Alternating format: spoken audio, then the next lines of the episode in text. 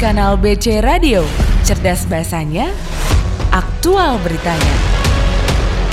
Komitmen kami jadikan Bea Cukai makin baik.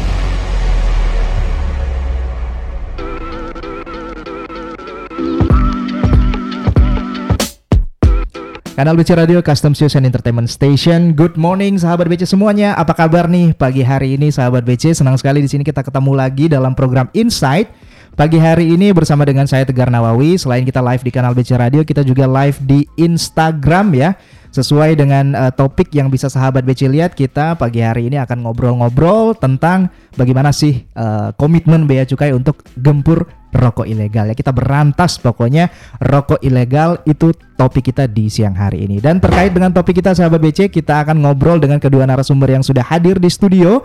Bisa sahabat BC lihat juga di layar ada siapa ya. Yang pertama ada Pak Ian Rubianto, Direktur Teknis dan Fasilitas Cukai. Kita sapa dulu. Selamat pagi Pak Ian. Selamat pagi. Assalamualaikum. Waalaikumsalam. Apa kabar Pak Ian pagi hari ini? Alhamdulillah, alhamdulillah sehat-sehat. Salam sehat semuanya, Bu. Siap. Gimana Pak pekerjaan? Apakah uh, lagi padat nih atau lagi Ah. lowong uh, hari ini Pak Ian? Kebetulan kalau biasanya kita di Cukai itu pada akhir-akhir tahun itu udah menyiapkan kebijakan-kebijakan untuk tahun 2023. Iya betul akhir tahun. Zoom bagaimana Pak? Masih banyak atau udah longgar? Zoom? Sepertinya sudah mulai anu ya, apa apa ber, ber apa ber, ber langsung berpindah karena memang Zoom kelihatannya udah pada bosan juga Oh, kelihatannya. dua tahun lebih Zoom.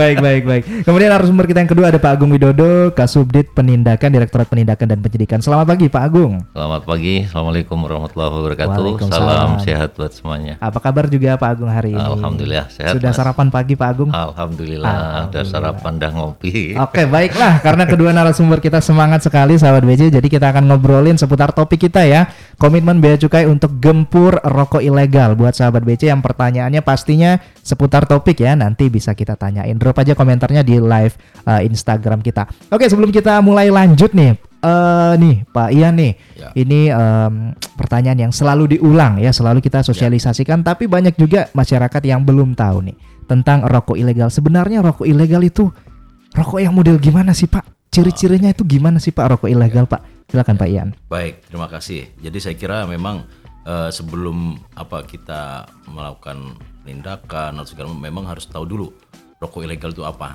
Nah, mungkin saya sedikit menyampaikan Bapak Ibu sekalian, Bapak-bapak ini, teman-teman semuanya ya. Ini kalau di sini apa namanya? Rekan Sahabat BC. Sahabat BC. Iya betul. Sahabat BC semuanya ya bahwa di di di, di peraturan kita sebetulnya yang ada bukan rokok definisinya, tapi temba, hasil tembakau Hasil tembakau. dan Oke. itu luas. Ya. Jadi hanya rokok kan sigaret ya, ini bahkan bisa ada tembakau senggeruk segala macam itu definisinya. Nah, rokok ilegal itu itu ada eh, eh, saya bilang rokok karena orang taunya rokok. Nanti kalau hasil tembakau nanti salah-salah kaprah lagi ya, nggak Ya, apa-apa ya. rokok aja deh. Jadi, Rokok. rokok itu ada lima kategorinya. Nah, ini yang pertama rokok ilegal itu rokok istilahnya kalau bahasa lapangan rokok polos. Rokok polos. Rokok polos itu Aha. rokok yang tidak dilekati pita cukai. Oke. Nggak ada pita cukainya Nggak sama ada sekali pita cukainya. Di rokoknya atau di, ro- mananya? Di rokoknya. Ro, Di bungkusnya rok- iya, gitu? jadi Ya. rokok itu kalau diedarkan harus berpita cukai. Ya. Jadi itu makanya kemudian ini ilegal karena dia tidak ada dilekati pita cukai, artinya dia nggak bayar cukai, Oh betul. berarti ilegal. Ilegal. Nah, itu, yang pertama yang Pak pertama ya. itu. Yang paling gampang nggak ada Yang cukainya nih. Itu kalau dilihat nggak ada pita cukainya, wah ini pasti ilegal kan gitu Iya, ya. iya, Gampang. Itu bisa. Saya kira semua masyarakat, semua teman-teman, nah, teman rekan-rekan bea cukai semuanya bisa. Ya. Nah, kemudian yang kedua, ya, di, di- apa dilekati dengan pita cukai palsu. Nah, ini agak susah ini. Nah gimana? Agak susah. Susahnya Karena- kenapa nih Pak Ian? Karena pemalsuan itu hampir mirip. Kalau bapak-bapak teman-teman masyarakat atau rekan-rekan bea cukai nggak ngerti rok apa eh, eh, apa eh, pitanya, itu akan agak susah. Ya. Nah, itu lebih bagus biasanya kami menerima dari seluruh Indonesia yang dicurigai itu rokok pal, apa pita palsu dikirim ke kami. Kami punya laboratoriumnya dan kami akan menguji. Ada di situ ada macam-macam security feature-nya Ya.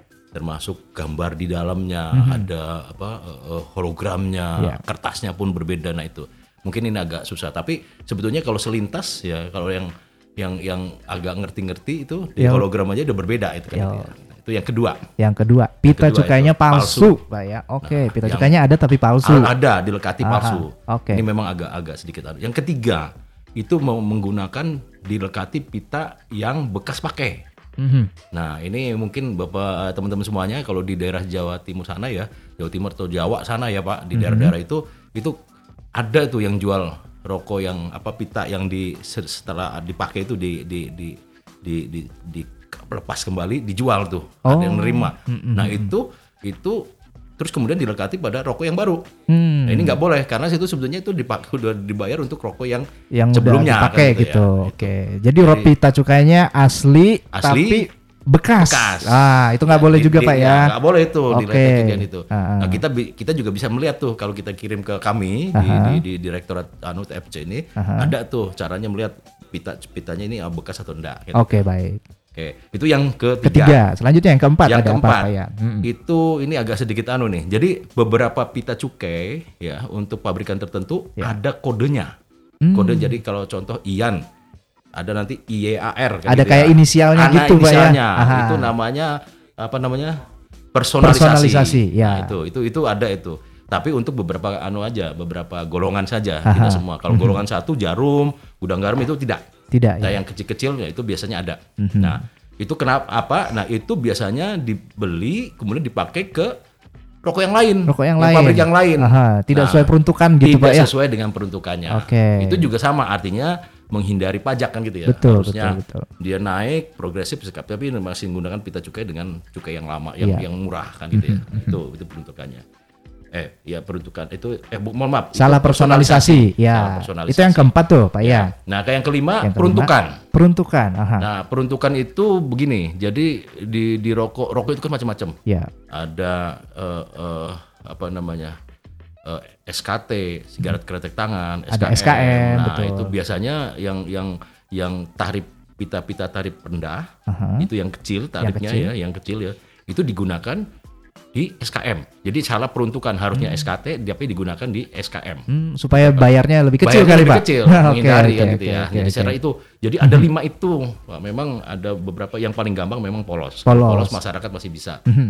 Nah kadang-kadang perokok biasanya ini yang perlu care. Kadang-kadang kalau ngerokok itu nggak pernah dilihat pitanya, dibuka langsung dirokok kan gitu Iya. ya. Oh ada pitanya kan gitu ya. Itu yang agak memang agak perlu perlu penelitian atau perlu edukasi lebih.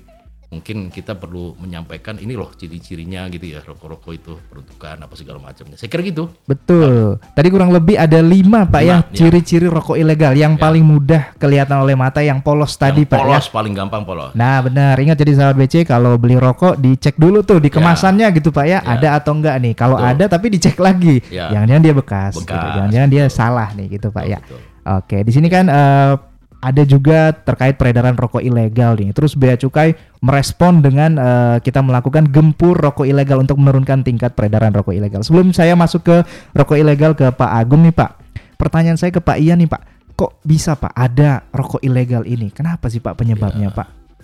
Saya kira ini klasik dulu ya umum. Ya. Setiap ada pembayaran pajak pasti ada yang menghindari kan Menghindari, gitu ya. Pasti pajak, ya, ya. nggak- artinya gini, ah saya kalau bisa ya rokok enak tapi murah kan gitu ya. Mhm. Nah biasanya murah itu kan nggak tidak tidak tidak bayar ada pajak, Pak, bayar ya. pajak kan Iya. dari bayar cukai lah ya, pajak. betul, Saya kira gitu. cukai. Jadi dari dari dari masyarakat, apalagi kan sekarang tarif itu terus naik ya Mm-mm. naik harga mahal segala macam terus nah itu yang mungkin eh, eh, daya beli anu akhirnya ya ini kesempatan untuk carilah rokok-rokok yang yang ini akan mendorong ya itu rokok ilegal memasuk itu pasar itu kan gitu ya itu dari dari sisi apa eh, eh, konsumen ya jadi konsumen itu kadang-kadang kan kalau rokok itu nggak bisa nggak ah saya stop berhenti mungkin satu banding berapa ya yang bisa berhenti rokok Ya, bisa benar-benar biasa. sampai Benar-benar sampai berhenti berhenti gitu, kan ya. kadang Aha. biasanya eh, eh, turun dari Ya. harga mahal ke murah Mhm. murah ke yang, yang asal ada rokok atau yang ilegal lama-lama polos Mhm. dan ini bahayanya sebetulnya ini yang perlu perlu teman-teman rekan-rekan beco itu yang tahu ya bahwa rokok ilegal itu yang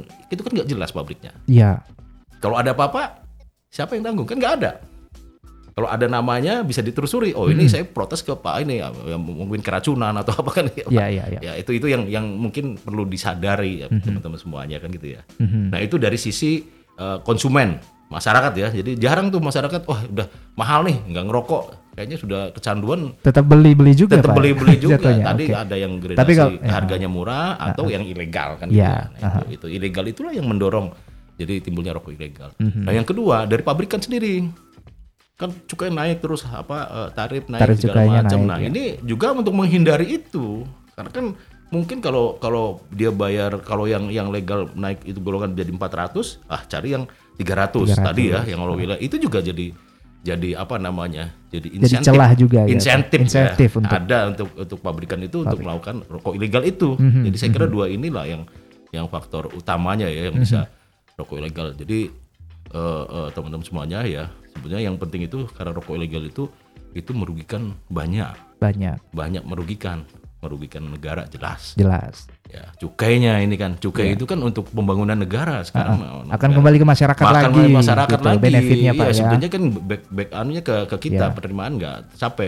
yang kedua pasaran pasaran itu kalau rokok ilegal itu jadi jadi wah agak susah jadi menghambat orang yang harus bagus harus naik tapi kemudian kalah kan gitu ya Mhm, itu betul, juga betul, jadi betul.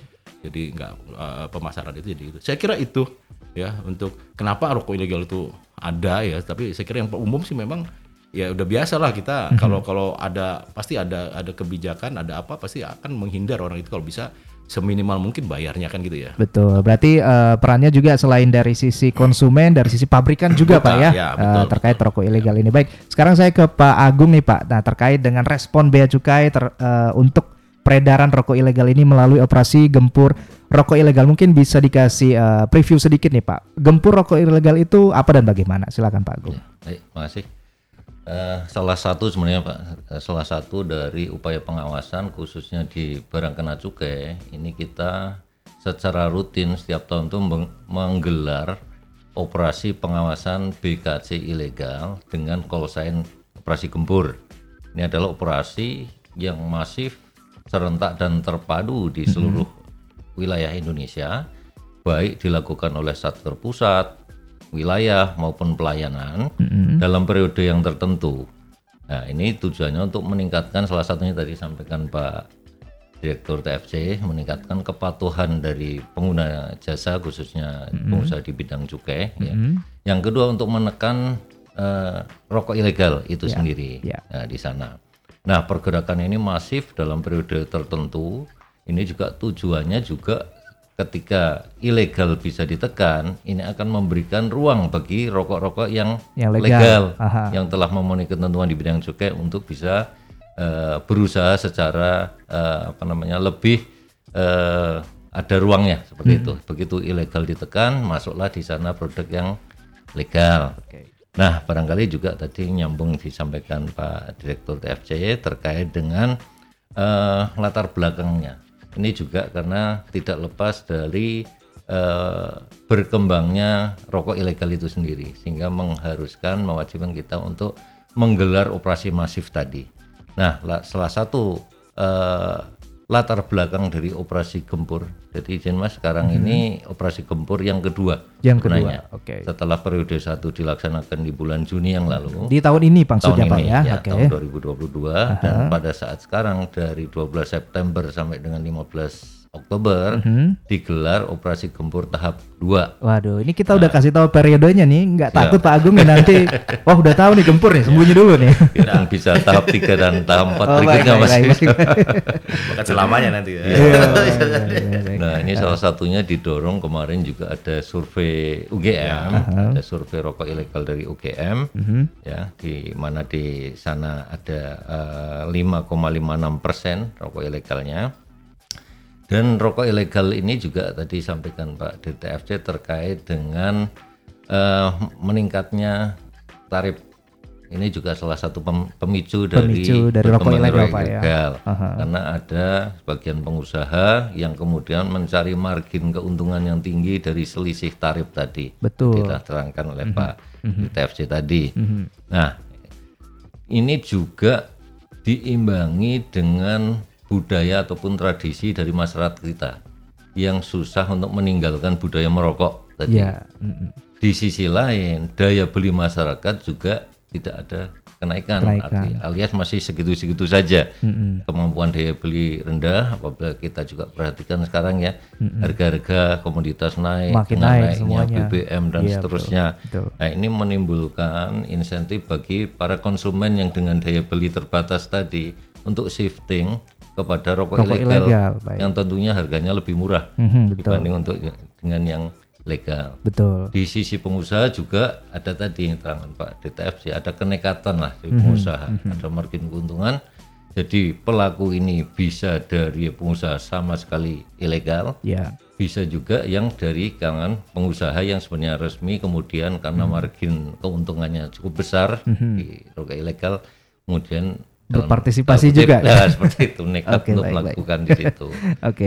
Dan satu lagi mungkin Mas terkait dengan rock ilegal tadi, ini eh, tidak lepas dari lingkungan yang mendukung, khususnya Hmm. di Indonesia, Asia Tenggara dan segala macam ya. Maksudnya lingkungan mendukung seperti apa, Pak? Nah, kalau kemudian di kalau kita melihat perbandingan dengan negara-negara maju, Mas, ya, kalau kemudian ada eh, ilegal entah dalam bidang rokok seperti ini ataupun di barang-barang lain, ini kepedulian masyarakat sangat besar. Ya. Tapi dalam konteks di Indonesia kami berikan contoh ya, kemudian suatu daerah yang di situ ini eh, merupakan daerah yang disinyalir memproduksi rokok ilegal, masyarakat malah membantu di situ, mencari pekerjaan justru di situ. Baik, baik, baik, baik. Dan kemudian kita lakukan operasi, ya kerawanannya tidak sekedar pada, pada si pengusaha ini, masyarakat, Masyarakat setempat juga ya, Pak situ. ya. Oke. Sehingga ini yang menimbulkan hal yang tadi kami maksudkan lingkungan yang eh, Mendukung apa, mendukung seperti itu. pertumbuhan dilindungi ya kemungkinan ada kemungkinan dilindungi sama masyarakat itu. Oh, baik, baik, baik, kan, baik. Yes, ya. Oke, kalau lanjut kita ngobrol tentang gempur rokok ilegal ini, Pak. Nah, eh, apa yang digempur nih, Pak? Maksudnya selain rokoknya, Pak ya, eh, apakah Bea Cukai datang ke mana? Ke warungnya kah? Ke minimarketnya atau ke pabriknya gitu? Ngecekin itu gimana, Pak? Ya, mm-mm. Jadi terkait dengan pengawasan terhadap barang kena cukai yang ilegal ini, Pak, khususnya sebenarnya tidak hanya di gempur, karena gempur ini kan periode tertentu. Iya, Di luar periode gempur ini sudah ada yang reguler Mm-mm. di sana. Dan sasaran khusus di gempur ini semua lini. Probis BKC ilegal ini dari hulu sampai hilir itu kita sasar. Baik.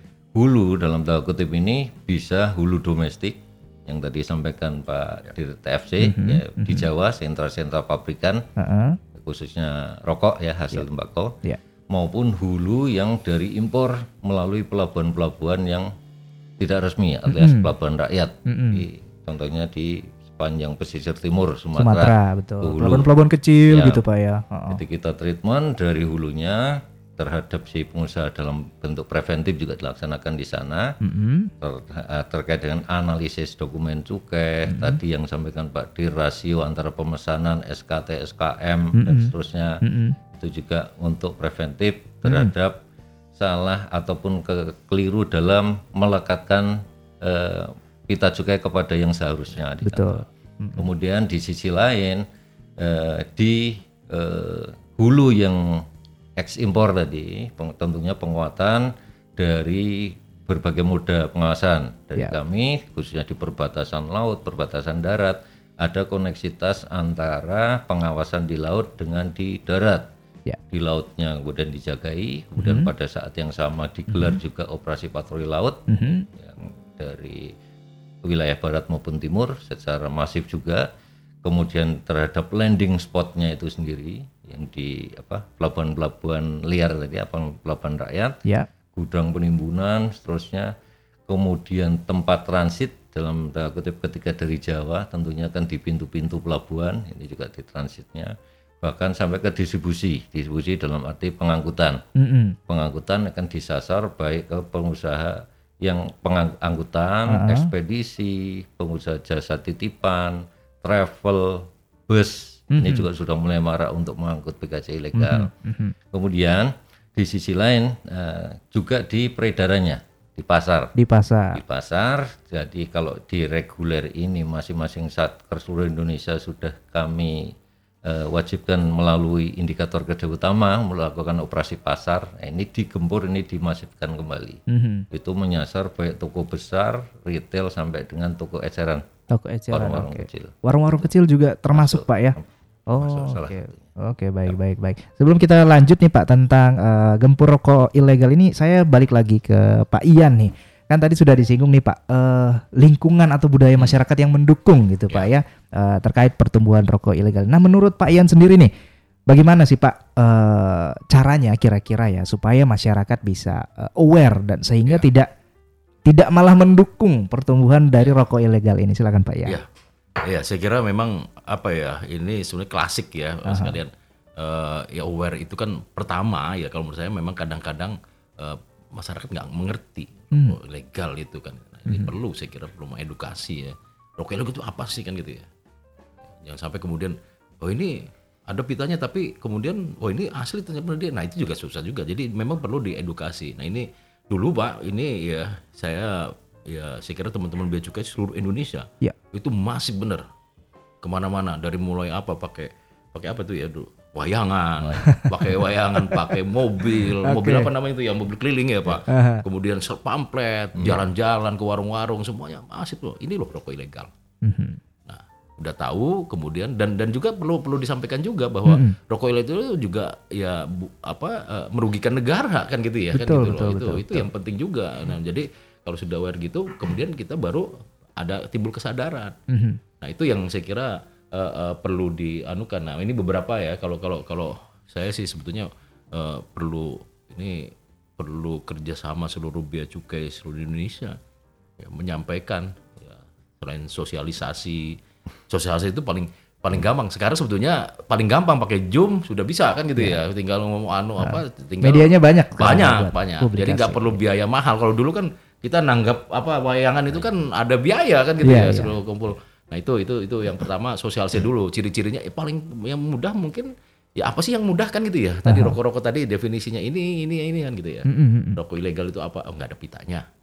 Rokok, rokok- jadi kalau kalau kalau nggak ada pitanya berarti merugikan negara. Nah, berani kita ngomong gitu kan gitu ya pak? Jadi gitu itu itu yang perlu itu dulu. Kemudian ya juga kita ah, mengimbau juga ke masyarakat ini walaupun memang agak susah ya pak Eh, agak susahnya kenapa agak teman-teman semuanya karena eh, orang ngerokok itu kalau memang nggak punya apa eh, eh, eh, daya belinya turun, pasti dia akan bergeser tadi. Kalau Pak Agung bilang shifting kan gitu ya. ke- Shifting ke rokok ilegal ya. Yang ujung-ujungnya ke rokok ilegal. Iya. Rokok kan murah. Karena murah tadi. Murah. Sangat menarik. gitu, Sangat Pak. menarik. Ada Iya. pilihannya. Walaupun sebetulnya juga eh, agak kalau kalau menurut saya rokok ilegal itu kan nggak ada yang jamin apa isinya apa kan gitu Iya, ya. betul, itu kan betul. itu.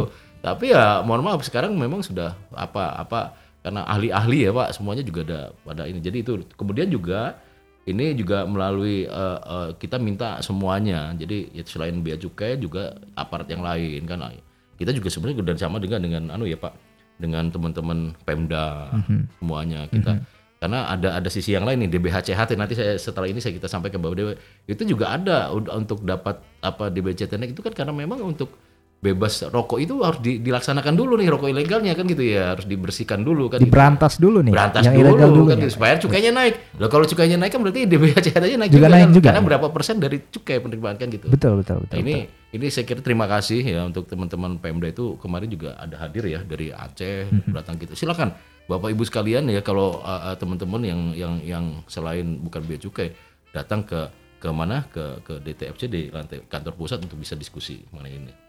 Kemudian juga ini ada klasik sih cuma memang agak susah nggak mudah ya Pak mengubah uh, bisnis proses gitu ya dari yang pabrik rokok ke yang lain. Kayaknya agak susah karena masih berpikiran mungkin pabrik-pabrik usaha itu melihat wah gudang garam kayak kan gitu ya Pak. Jarum terkenal kan gitu ya Pak. Nah itu mungkin masih ada harapan-harapan itu untuk naik itu kan gitu ya Pak. Memang agak susah. Nah kemudian juga bisa aja eh, eh, eh, apa namanya eh, berkaitan dengan apa namanya eh, kita menggunakan eh, cukai yang lain. Tapi cukai yang lain juga nggak mudah kan itu ya. Jadi Ya.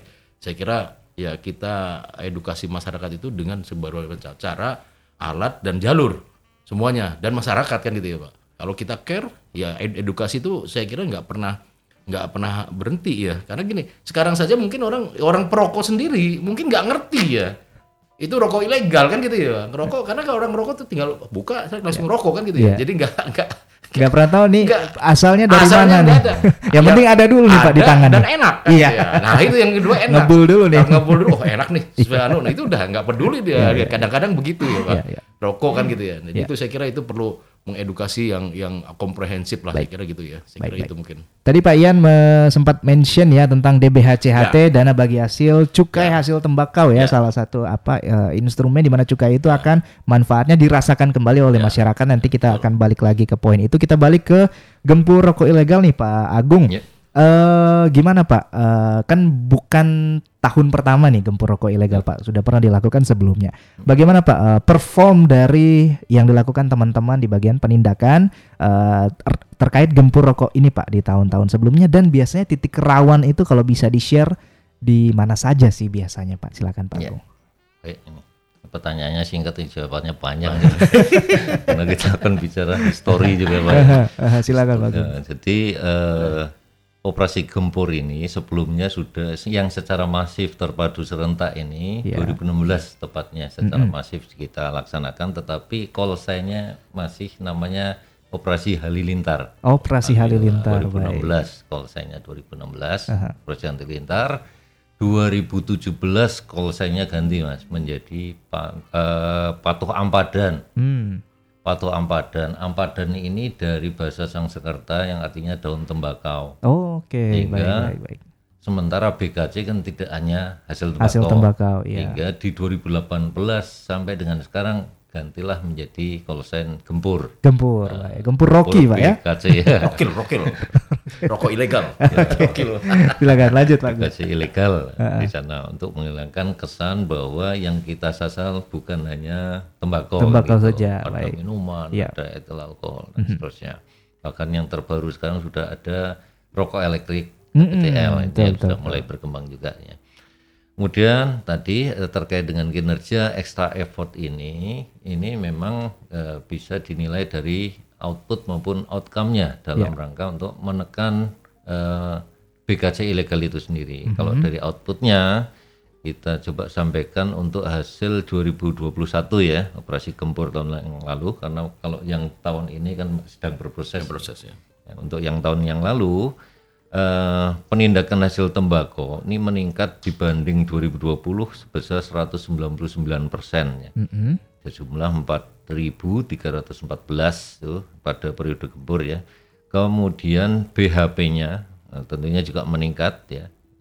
Eh, 139 setengah juta batang itu meningkat 238 persen Ya, dibanding pada tahun sebelumnya. Kemudian khusus untuk rokok elektrik tadi saya sampaikan ya, ini juga 855 ribu mililiter ini meningkat 75,5 persen dibanding gempur pada periode sebelumnya. Nah, untuk outcome-nya kita bisa lihat bersama-sama. Pada tahun 2020 rok, survei rokok ilegal di sana ditemukan 4,86 persen ya.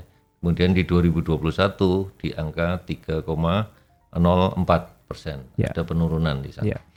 Kemudian dari sisi penerimaan, karena ujung-ujungnya operasi pengawasan BKC ini adalah untuk memberikan ruang pada produk yang legal, sehingga di sana juga terpotret penerimaan cukai naik ya, apa tercapai 108,65 persen ya Pak, ini dari target APBN pada tahun 2021 dan yang eh, terkait dengan legal itu jalan, ini kenaikan di produksi terutama di golongan 2 dan 3 Ya. di sana. Baik. Nah, eh, kemudian tadi menyinggung terkait sosialisasi juga, ya, kebetulan gempur ini pun sebenarnya juga mengkombinasikan empat unsur. Unsur satu jelas dari penindakan maupun penyidikan atau P2 dalam konteks operasi yang represifnya, kemudian diimbangi dengan sosialisasi. Hmm, baik. Disampaikan Pak. Sosialisasi baik kepada pengusahanya, kepada konsumennya, kepada Mhm. distributornya dan seterusnya kepada masyarakat. Dan kemudian yang ketiga ini adalah preventif yang ada di dalam kita. Artinya tadi eh, memitigasi eh, pelayanan pita cukai maupun pada kepatuhan dari pegawai kita. Jadi, Ya. jadi dari empat unsur ini berjalan. gitu. Dan terkait titik rawan barangkali kemudian eh, saya coba untuk mengambil eh, dari Kementerian Kesehatan ini karena unsur dari apa namanya perokok harus kita lihat untuk menentukan mana rawan atau tidak ya Baik, baik, silakan. dari surveinya dari Kementerian Kesehatan ya di Global Adult Tobacco Survey GATS ini menyatakan dalam kurun waktu 10, ta- 10 tahun terakhir jumlah perokok dewe- dewasa di Indonesia ini meningkat sebesar 15 persen.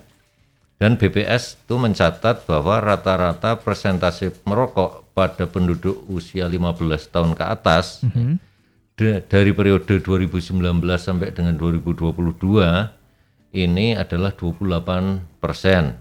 Yang lebih unik lagi dari 35 provinsi, 34 provinsi di Indonesia mencatatkan porsi perokok dewasa tadi di atas 25 persen. Artinya bahwa persebaran konsumen rokoknya merata nih ketika kita lihat 34 dari 35 provinsi. Provinsi ya. Artinya semua wilayah Indonesia menjadi berpotensi untuk rawan kan seperti itu. Ditambah tadi yang kultur masyarakat tadi susah untuk menghentikan merokok ya. Ya, baik. Dan diimbangi daya belinya yang ya segitu-segitu aja kan gitu. Iya, iya betul betul. Nah, gitu. Tetapi secara teknis eh, titik rawan yang tadi sempat saya sampaikan dari hulu eh, kemudian eh, transit distribusi sampai dengan eh, pasar ya penjual eceran itu kita lakukan treatment di sana terutama juga terkait dengan tadi distribusi pengangkutan segala moda nih ya lewat laut lewat darat, Darat, maupun ya. udara Mm-mm, baik. Tadi kan Pak Agung bilang nih eh, dari sisi penindakan itu kan selalu meningkat nih Pak. Ya. Nah kalau kita bacanya penindakannya meningkat, apakah memang penindakannya yang makin efektif atau rokok ilegalnya yang makin banyak nih? Gimana tanggapannya nih Pak Ya. Agung? Jadi eh, terkait dengan strategi pengawasan sebenarnya nih, Mas. Iya baik. Jadi seiring dengan perkembangan modus ya, ini modus ber apa berkembang terus panjang Betul, waktu di sana ya. Apalagi satu pengalaman kemarin masa pandemi. Ini menginspirasi sebenarnya kepada pelaku-pelaku ilegal. Di satu sisi mereka beranggapan barangkali ya ketika kemudian ada pola WFH ya, work from betul. home dan segala Iya. macam. Tetapi kami sebenarnya ya ini sedikit ini fakta ya bukan curcol ya. Ah, Jadi curcol di- juga nggak apa-apa sih.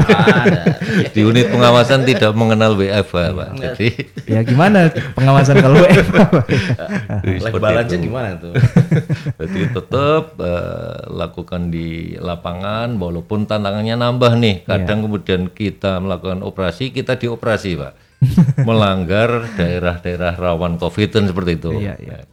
Dan berkembang satu modus pengiriman masa pandemi yang marak kan kita iya, betul. pesan makanan juga lewat daring Online, segala macam. segala Nah, iya, betul. ini juga berkembang pesat. Mhm. Khususnya di pandemi ini penjualan online. Mhm. Artinya kita sasar jadi selain pada mode konvensional, Mhm. strategi pengawasan kita pun bergeser menambah bukan bergeser menambah dengan patroli cyber dan Patroli seterusnya. cyber baik. Ini yang juga apa eh, dilakukan. Mhm. Artinya juga seiring perkembangan rokoknya tinggi, kemudian modusnya pun baru kita juga harus menyesuaikan dengan perubahan modus. Betul, Nah, betul, betul, betul, betul. Seiring dengan itu. Mhm, Oke, baik. Tadi Pak Ian sempat menyinggung DBHCHT nih Pak. Kita balik lagi ke apa eh, terkait hasil tembakaunya nih. Tadi kan sudah disinggung juga eh, masalah edukasi. Kemudian gempur ini kan ibaratnya tindakan represifnya gitu Pak ya. Iya. Nah, eh, selain dalam bentuk penindakan nih Pak, gimana sih upaya bea cukai ya kita berusaha untuk Ya. menurunkan rokok ilegal ini selain di bidang penindakan dan sosialisasi tadi pastinya. Dan kaitannya juga dengan DBHCHT mungkin bisa kali. Ya. Pak Ian silakan. Saya kira backbone-nya memang sama, sedikit kebalik lagi ke sana penindakan dan sosialisasi, edukasi kan itu Iya, ya Pak. iya. Eh, preventifnya. Tapi saya kira ini perlu perlu saya anukan apa? Kita sampaikan. Ini ya, kita juga pemerintah mempertimbangkan anu nih. Kalau kebijakan tarif itu Bapak, kemudian tarif itu eh, teman-teman semuanya jadi bukan hanya naik tarif kemudian penerimanya berapa gitu ya. Ya. Tapi kita juga memikir ada empat pilar.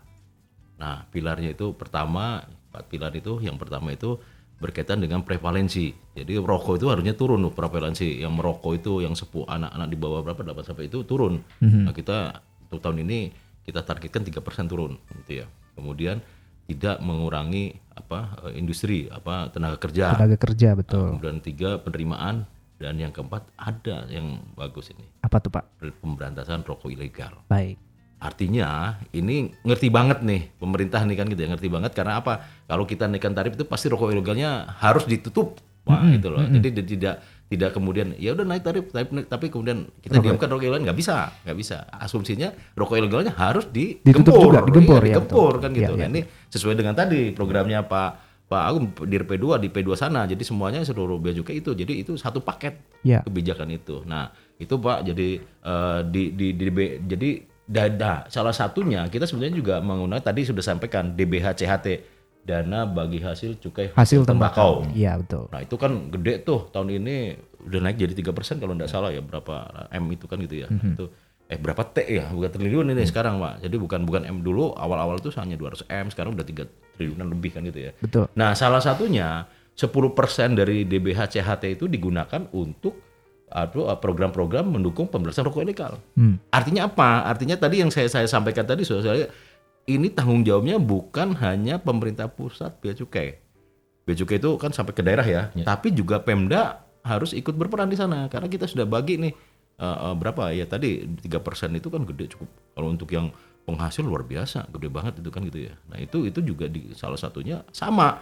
Jadi pusat daerah sama asumsinya rokok ilegal sudah diberantas. Nah inilah yang kita gunakan. Jadi ini yang kita gunakan itu ya ini selain itu juga selain ada sosialisasi ketentuan cukai, edukasi, kemudian talk show, ini termasuk kayak gini itu kita ada tuh dananya di sana. Pamflet, ke kampus, masyarakat, kemudian ke daerah-daerah pemasaran tentang bahaya rokok ilegal. Dulu dulu masif sekali. Saya saya pernah di daerah itu hampir kayak kayak tiap hari itu kita ke mana-mana kalau ada pak sosialisasi jalan ke sana kita sampaikan gitu. Dan itu itu nah sekarang sudah ada DBH CHT dananya dari 10 itu yang digunakan untuk itu. Nah jadi saya kira sekali lagi ya kami eh, ya mari kita sama-sama untuk cukai ini supaya bisa apa namanya eh, eh, kebijakan sesuai dengan yang diharapkan itu ya berperan semuanya Ya. pusat maupun daerah. Ini ini daerah itu benar-benar daerah pemprov, pemda semuanya ini kan gitu ya. Ini semuanya dan ya ya ya ya kita sama-sama karena nanti kalau ini ini bagus kemudian eh, eh, cukainya naik itu juga akan jadi tambahan karena di BHCHT itu selain rokok ilegal ada untuk untuk kesejahteraan apa masyarakat ya di sana ada ada beberapa hal itu Untuk petani juga untuk diperhatikan petani, juga. petani ya. disampaikan ya Betul, apa betul, apa, apa pembinaan petani itu Ya. itu luar biasa sebetulnya Mhm. ya artinya bisa dibalikin lagi ke industri rokok itu kan ya Betul betul. betul. Nah terus satu lagi, satu lagi juga kita juga untuk yang eh, kita juga memprofiling selain apa memprofiling eh, pabrikan-pabrikan yang nakalan dan enggak kan itu ya. Mhm. Jadi kita bisa me- menseleksi untuk pabrik-pabrik yang sering jual beli pita ya kita stopin dulu kan gitu ya. Kita kasih tidak tidak diberikan dengan bebas. Kita kayak walaupun dia punya hak tapi kalau kemudian kita uh, uh, uh, ada profilingnya ini oh ternyata kita tangkap dulu dari Pak Agung dapat informasi oh ini dulu pitanya dipakai untuk yang orang lain. Kita stop di situ kan gitu ya.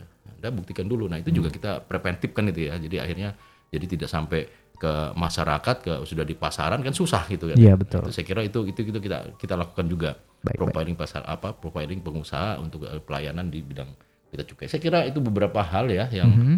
yang preventifnya. Kalau memang ya preventif walaupun tidak tidak apa tapi penting sebetulnya. Edukasi itu penting banget ya tidak tidak me- melupakan tadi yang yang apa pentingnya pak penindakan Ya. penindakan itu perang-perangan lah apa ya sampai sampai betul betul ini dan ini beneran Iya, beneran iya, beneran beneran bahwa di lapangan itu memang betulan nggak nggak semudah Mhm. karena tadi Resistensi juga. Eh, resistensi Pak, ya. masyarakat Betul, karena betul, masyarakat di sana membutuhkan dapat pekerjaan dapat apa dan itu kan yang jadi jadi jadi yang nggak mudah kan itu ya Pak Betul. budaya Betul Nah, betul. salah satunya kita pakai yang itu saya kira Oke. gitu Di sini juga ada yang nanya Pak DBHCHT itu apa Pak? Mungkin sebagai gambaran bes apa gambaran umum aja Pak. Ya. jadi eh, di PMK eh, 192 193 kalau tidak salah ya nanti mohon dikoreksi kalau ada jadi dana bagi hasil cukai hasil tembakau Ya. jadi eh, kita mentransfer mem- memberikan ke Pemda ke ke Pemda-Pemda seluruh Indonesia bagi Pemda-Pemda pe- pe- produsen ya Pak Pak Ulang ya, pada produsen yang yang eh, menghasilkan produk itu eh, beberapa berapa persen dari hasil dari cukai, Dari yang cukai. digunakan untuk beberapa ketentuan tadi kesejahteraan masyarakat Ada presentasi-presentasinya, ada Pak, presentasi. ya? Nah, rokok ilegal di sana 10% aja tuh Mhm, tahun-tahun kemarin 20 ya sekarang turun jadi 10% tapi untuk kesejahteraan masyarakat di sana ada Dinaikkan ya. dinaikkan Iya, karena betul, memang ya itu. Jadi kalau kalau dibilang unmarking ya mungkin unmarking tapi tidak tidak tidak harus ke sana kadang-kadang masih fleksibel juga gitu ya. Kalau tidak dihabiskan tidak bisa dihabiskan di eh, eh, rokok ilegal bisa dimasukkan untuk kesejahteraan dan Ke poin yang pembinaan petani kan gitu. Oke Kira oke. gitu. Oke baik. Nih kalau kita lanjut tentang eh, gempurnya nih Pak Agung. Sebenarnya apa nih Pak sanksi ataupun punishment ataupun hukuman nih ya buat yang terlibat di peredaran rokok ilegal ini baik mungkin penjualnya maybe atau atau yang beli juga bakalan kena nggak nih Pak Agung Ya. silakan Jadi konsekuensi dari sanksi ya, Ya. melakukan kegiatan atau masuk di dalam apa eh, secara persorangan ataupun badan terkait dengan rokok ilegal ya. Sanksi ini juga bertingkat mulai dari sanksi administratif sampai dengan sanksi pidana. Bahkan untuk di beberapa waktu terakhir ini pidana pun tidak sekedar pada tindak pidana asal. Heeh, tapi Kemudian kita tambahkan pada tindak pidana pencucian uang uang. oke TPP. Apalagi kemudian ketika nanti dikaitkan dengan organized crime. Hmm, Nah, ini akan lebih eh, disinkronkan lagi, tidak sekedar pidana di bidang cukai tetapi juga mungkin nanti kejahatan lintas negara, teroris dan seterusnya itu masuk sana. baik Nah, sebagai gambaran untuk eh, modus tidak pidana yang ada di bidang cukai ini eh, contohnya memproduksi, mengimpor tanpa izin ya. Nomor, izin dalam arti nomor NPBKC ya. Pok- Nomor pokok Pengusaha pengusaha, barang kena barang cukai di sana itu pasal pasal 50 di sana. Dengan maksud untuk mengelakkan pembayaran cukai. Ini sanksinya adalah pidana penjara 1 sampai dengan lima tahun Mm-mm. dan pidana denda dua kali dua sampai dengan 10 kali nilai cukai yang seharusnya dibayar ini pasal 50 kemudian pasal 52 ini juga masuk kategori eh, pidana ini bagi pengusaha pabrik ataupun tempat penyimpanan yang mengeluarkan BKC tanpa pemberitahuan dan dokumen dengan maksud mengelakkan pembayaran cukai. Ini pidananya sama 1 sampai dengan lima tahun. Ya. Dan denda dua kali dua sampai dengan 10 kali yang nilai cukai yang seharusnya dibayar. Ini pasal 52, pasal 53 ini kaitannya dengan pembukuan pencatatan ya, lebih pada nanti di pelayanan maupun unsur audit. Ini sanksinya adalah pidana 1 sampai dengan 6 tahun dan pidana denda 75 juta sampai dengan 750 juta. Pasal 54 ini menawarkan, menyerahkan, menjual, menyediakan untuk dijual BKC yang tidak dikemas penjualan eceran atau tanpa pita dan tanda pelunasan cukai lainnya. Ini standar masih 1 sampai 5 tahun dan pidana denda 2 sampai dengan 10 kali. Nah, untuk pita cukainya sendiri ada di pasal 55 nih, menggunakan pita cukai yang palsu atau dipalsukan atau Ilegal ya. yang sudah dipakai yang ah, tadi ya. yang tadi lima jenis tadi Pak ya ya. yang keletean itu ya masuk Ah, itu. sa- ya. hukumannya apa nih Pak Ya, Agung ini biar sama. Nih, langsung. Pidana penjara 1 sampai dengan lima tahun dan atau pidana denda 2 sampai dengan 10 kali cukai yang seharusnya dibayar. dibayar. Baik. Nah, kemudian eh, pasal 56 ini kaitannya dengan kegiatan menimbun, menyimpan, memiliki, menjual, menukar, memperoleh atau memberikan BKC yang diketahui atau patut diduga berasal dari tindak pidana. Mm-mm. Nah, ini sama 1 sampai dengan lima tahun pidana penjara dan pidana denda 2 sampai dengan 10 kali. Nah, ya ini yang pasal 58 tadi yang disampaikan Pak Dir TFC salah personalisasi. Ini kegiatan jual beli pita cukai yang tidak berhak. Nah, ini pidananya juga 1 sampai dengan lima tahun dan atau denda 2 sampai 10 kali nilai cukai yang seharusnya dibayar. Baik baik. Itu tadi terkait dengan pidananya. Jadi sahabat BC mungkin selama ini mungkin ya beli jual-jual aja begitu mungkin aman-aman aja. Ternyata ada eh, sang ancaman hukuman pidananya Pak ya, seperti itu ya baiklah. Kemudian nih ada pertanyaan nih Pak eh, yang masuk nih. Pak, daerah saya masih banyak rokok ilegal nih Pak. Nih, Ya. Seperti kata Hendra eh, Hendra Juniors, daerahnya masih banyak rokok ilegal nih Pak. Kira-kira kalau kita sebagai masyarakat tahu nih Pak, oh di sini ada nih, oh di tempat di apa kampung saya ada nih misalnya. Itu kita bisa kasih tahu bea cukai lewat mana Pak? Silakan Pak Ian. Ya, saya kira kalau apa paling gampang ya ke kantor bea cukai. Oh, Ya, tapi memang terdekat, Pak, ya? Jangan Ya, terdekat. kejauhan. Jangan jauhan, kejauhan, namanya jalan-jalan namanya kan gitu. Baik, yang terdekat aja, yang terdekat bea cukai. Tapi memang Ah. tidak semua apa kota-kota itu ada bea cukainya. kan Betul. gitu ya. Jadi ada beberapa yang di beberapa kota satu eh, eh, kantor bea cukai. Ada juga kanwil silakan. Betul, Ada- betul. Nah juga bisa pakai call center nih. Ini call centernya saya lupa nih 200 225 masih Oh, itu sama. bukan. Satu lima ratus dulu Oh Pak. satu satu seribu seribu 1500, 225. Iya. Oh mohon maaf ini. Salah Jadi ntar masalah ke Pizza Hut. Jadi Pizza Hut bahaya nanti. Jadi sekali lagi eh, rekan-rekan semuanya Iya. Satu Lima lima kosong kosong dua dua lima. Betul. Saya ingat dua dua limanya saja kan itu.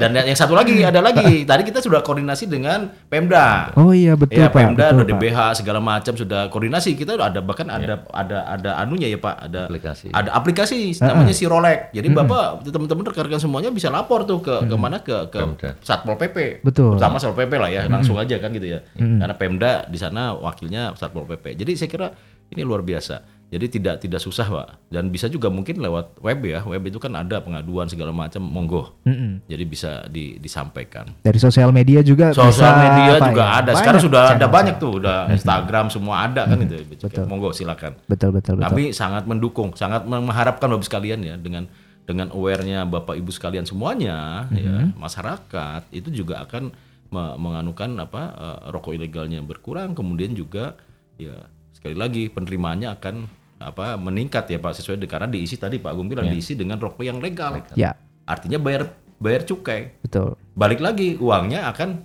dimasuk APBN dibagi lagi ke masyarakat kan gitu ya. Betul, Jadi saya kira itu me- apa dengan tidak merokok apa me- mengkonsumsi rokok ilegal itu juga membantu pemerintah. Sama pahlawan lah ya. Kalau boleh bilang pahlawan lah untuk penerimaan. ya saya kira itu terima kasih Pak. baik baik baik di sini juga dari Liko Alfonso di tempat saya Pak warung-warung sudah banyak juga rokok ilegal tadi mungkin ya, Ya. barusan dijawab ya bisa kantor bea cukai terdekat dari sosmed atau dari call center 1500225 Eh kemudian nih, wah mungkin ke Pak Agung nih Pak. Pak ini gempur rokok ilegal vape juga disikat nggak nih Pak? Wah gimana Pak? Iya betul. Terkait Mas. rokok ilegal nih Pak, gimana Iya, Pak? vape ini Juga masuk- termasuk Pak ya? Termasuk karena Termasuk. bagian dari hasil tembakau ya. Oh, di baik, baik, baik, baik. Apalagi tadi sempat statistik saya sampaikan salah satunya rokok elektrik tadi. Rokok ya. elektrik, Nah, ini betul, juga betul. Meningkat kita sasar juga itu sih.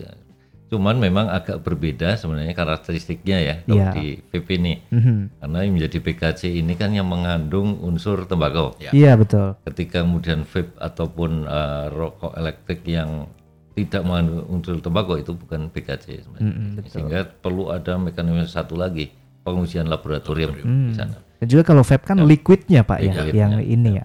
Kalau alatnya terlalu ah Pak, bukan ini korek nih Pak. Karena ketahuan macam-macam Pak ya. Baiklah kalau gitu sahabat BC di sini kita sudah nggak terasa ya kita sudah sampai di sesi terakhirnya untuk obrolan kita tentang komitmen bea cukai eh, dalam gempur rokok ilegal. Mungkin sebagai pengingat nih ke sahabat BC semuanya yang mendengarkan dan menonton live kita eh, pada siang ya sudah siang hari ini bisa eh, diberikan closing statement mungkin untuk menutup perbincangan kita pagi hari ini. Mungkin pertama saya kasih ke Pak Ian dulu. Silakan Pak Ian. Saya terima kasih ya ini karena eh, ke masyarakat semuanya yang sudah aware ini ya. Ya memang eh, industri hasil tembakau ini memang agak berbeda dengan yang lain industri tapi Bapak sekalian kita harus diatur dengan yang baik. Ya. Pasaran harus apa yang tidak ada rokok ilegalnya, kemudian juga bisa cukainya bisa masuk Ya. segala macam. Jadi saya kira saya terima kasih Bapak Ibu sekalian yang bisa mengaware dan ini juga bukan hanya untuk diri sendiri tapi juga menyampaikan ke masyarakat. Terkadang-kadang eh, eh, apa namanya ya warung-warung kecil tuh rombong kadang-kadang keluarga kita kan gitu ya. Iya juga Pak benar. Iya banyak di daerah itu kadang-kadang ah, ah, yang punya rumah di depannya rombong kan gitu ya istilahnya. Sampaikan jangan menerima rokok ilegal Legal, betul. yang tadi dengan mau apa eh, eh, dengan tegas kalau perlu tolak gitu kalau ada yang biasanya konsinyasi mereka itu kan sampai nah tolak saja. Saya kira itu terima kasih. Baik, yang kemudian selanjutnya Pak Agung, silakan Pak Agung. Ya, mungkin setidaknya tiga hal mungkin mas. Yang Ya. pertama ya kaitannya dengan topik hari ini gempur rokok ilegal. Ini merupakan satu ex- extra effort ya dari sisi pengawasan untuk menekan dari peredaran rokok ilegal yang ujungnya adalah optimalisasi penerimaan negara. Ini juga di sisi lain adalah mendukung hak hak konsumen mendapatkan produk yang terstandarisasi. Produk yang legal ini udah diukur sama BPOM, kadar tar nikotin, Misalnya yang kemudian menggunakan komputer yang minimalis secara kesehatan dibanding dengan produk ilegal yang tidak ada standarisasi yang nggak jelas juga gitu Pak ya. Hmm. Artinya ada sedikit apa perlindungan konsumen walaupun merokok tetap keliru kan gitu ya. Iya. Tapi setidaknya di sana dampak buruknya akan lebih eh, minimal seperti itu. Kemudian yang kedua ini kaitannya dengan operasi gempur yang selama ini telah berkontribusi untuk menurunkan dan otomatis juga surplus dari penerimaan cukai dari target APBN ini. Ini juga tadi arahnya untuk menstimulasi bagi pabrik rokok yang legal sehingga dapat bergabung eh, ber, eh, secara lebih sehat di sana sehingga pada akhirnya menunjang geliat ekonomi Indonesia seperti itu secara real ya.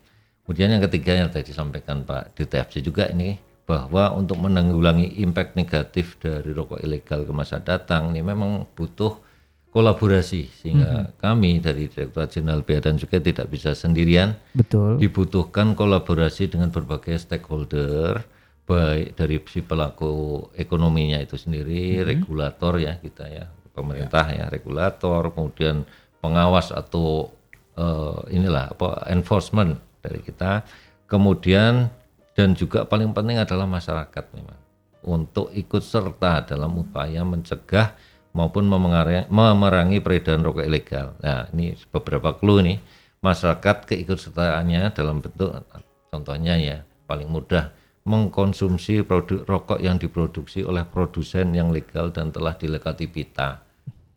Kan paling mudah kan warna polos berarti Tolak saja Pak ya. Itu sana. Kemudian yang kedua untuk memahami dan mampu identi- identifikasi. Lah ini kan tugas kita juga nih tadi melalui sosialisasi bagaimana walaupun sudah dilekati pita cukai apakah sudah sesuai dengan peruntukannya. Ini tugas kami juga untuk melakukan sosialisasi dan edukasi Betul. ke masyarakat. Kemudian kemudian bahwa masyarakat perlu menyadari bahwa mengkonsumsi rokok legal itu sama dengan berkontribusi pada negara, kan itu penerimaan negara. Nah, ini, ini tapi saya nggak menganjurkan yang sebelumnya nggak merokok jadi merokok ya. Supaya jadi pahlawan Pak. Jadi pahlawan itu kan. Tapi bagi yang pahlawan buat membayar pajak yang baik Iya, kan ya, gitu ya. seperti itu. Bagi si perokok ya sekaligus menjadi pahlawan, rokoklah, konsumilah yang, Yang legal. legal. Yang kan, legal seperti saja. itu. Baik. Kemudian menyadari bahwa tadi konsumsi rokok yang legal itu telah melewati proses standarisasi secara kesehatan dan seterusnya untuk otomatis dampak negatifnya lebih minimal.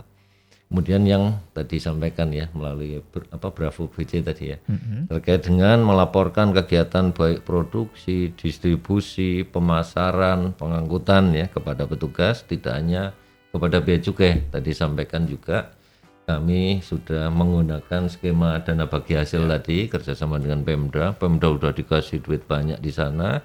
Kemudian kami juga sudah membuatkan sebenarnya aplikasi informasi eh, rokok ilegal si yang kami titipkan ke Pemda, Pemda, juga di Pemda. sana dalam bentuk aplikasi si Rolek di situ. Di situ kami juga akan menilai di sana masuk di situ informasi yang masuk di sana tindak lanjutnya sampai dengan pemakaiannya itu akan dinilai sehingga menentukan DBH tahun berikutnya yang akan diberikan pada Pemda itu sendiri. Betul. Nah, ini salah satu saluran di samping kepada bea cukai sendiri. Betul. Seperti itu. Baik, kalau gitu kita pengen ngucapin terima kasih untuk eh, kedua narasumber kita Pak Ian, terima kasih banyak Pak Agung, terima Ya, kasih untuk sama-sama. sharing-sharingnya Ya. pada sahabat BC semuanya yang sudah mendengarkan live kita. Rokok ilegal, Wah. berantas gempur rokok ilegal. Gempur rokok Salam ilegal. Jadi juga terima kasih kepada narasumber-narasumber responnya. Aduh, berarti timnya Pak Agung nih, berarti yang nangkep-nangkep daerah saya nih katanya. Wah, gimana nih Pak Agung, bener nggak nih? Timnya seluruh iya. Indonesia. Baik, sahabat BC karena yang legal itu mudah konsumsi Ya, yang legal Pak ya, seperti itu. Terima kasih untuk atensi dan kebersamaannya sahabat BC. Di sini juga banyak yang komen bahas email dong Pak, bahas email. Nanti ya mungkin di kesempatan selanjutnya ya. Topik kita siang hari ini tentang gempur rokok ilegal. Kalau gitu sahabat BC, akhir kata yang bertugas ada saya Tegar Nawawi undur diri. Selamat melanjutkan aktivitas Anda. Have a nice day. Bye bye.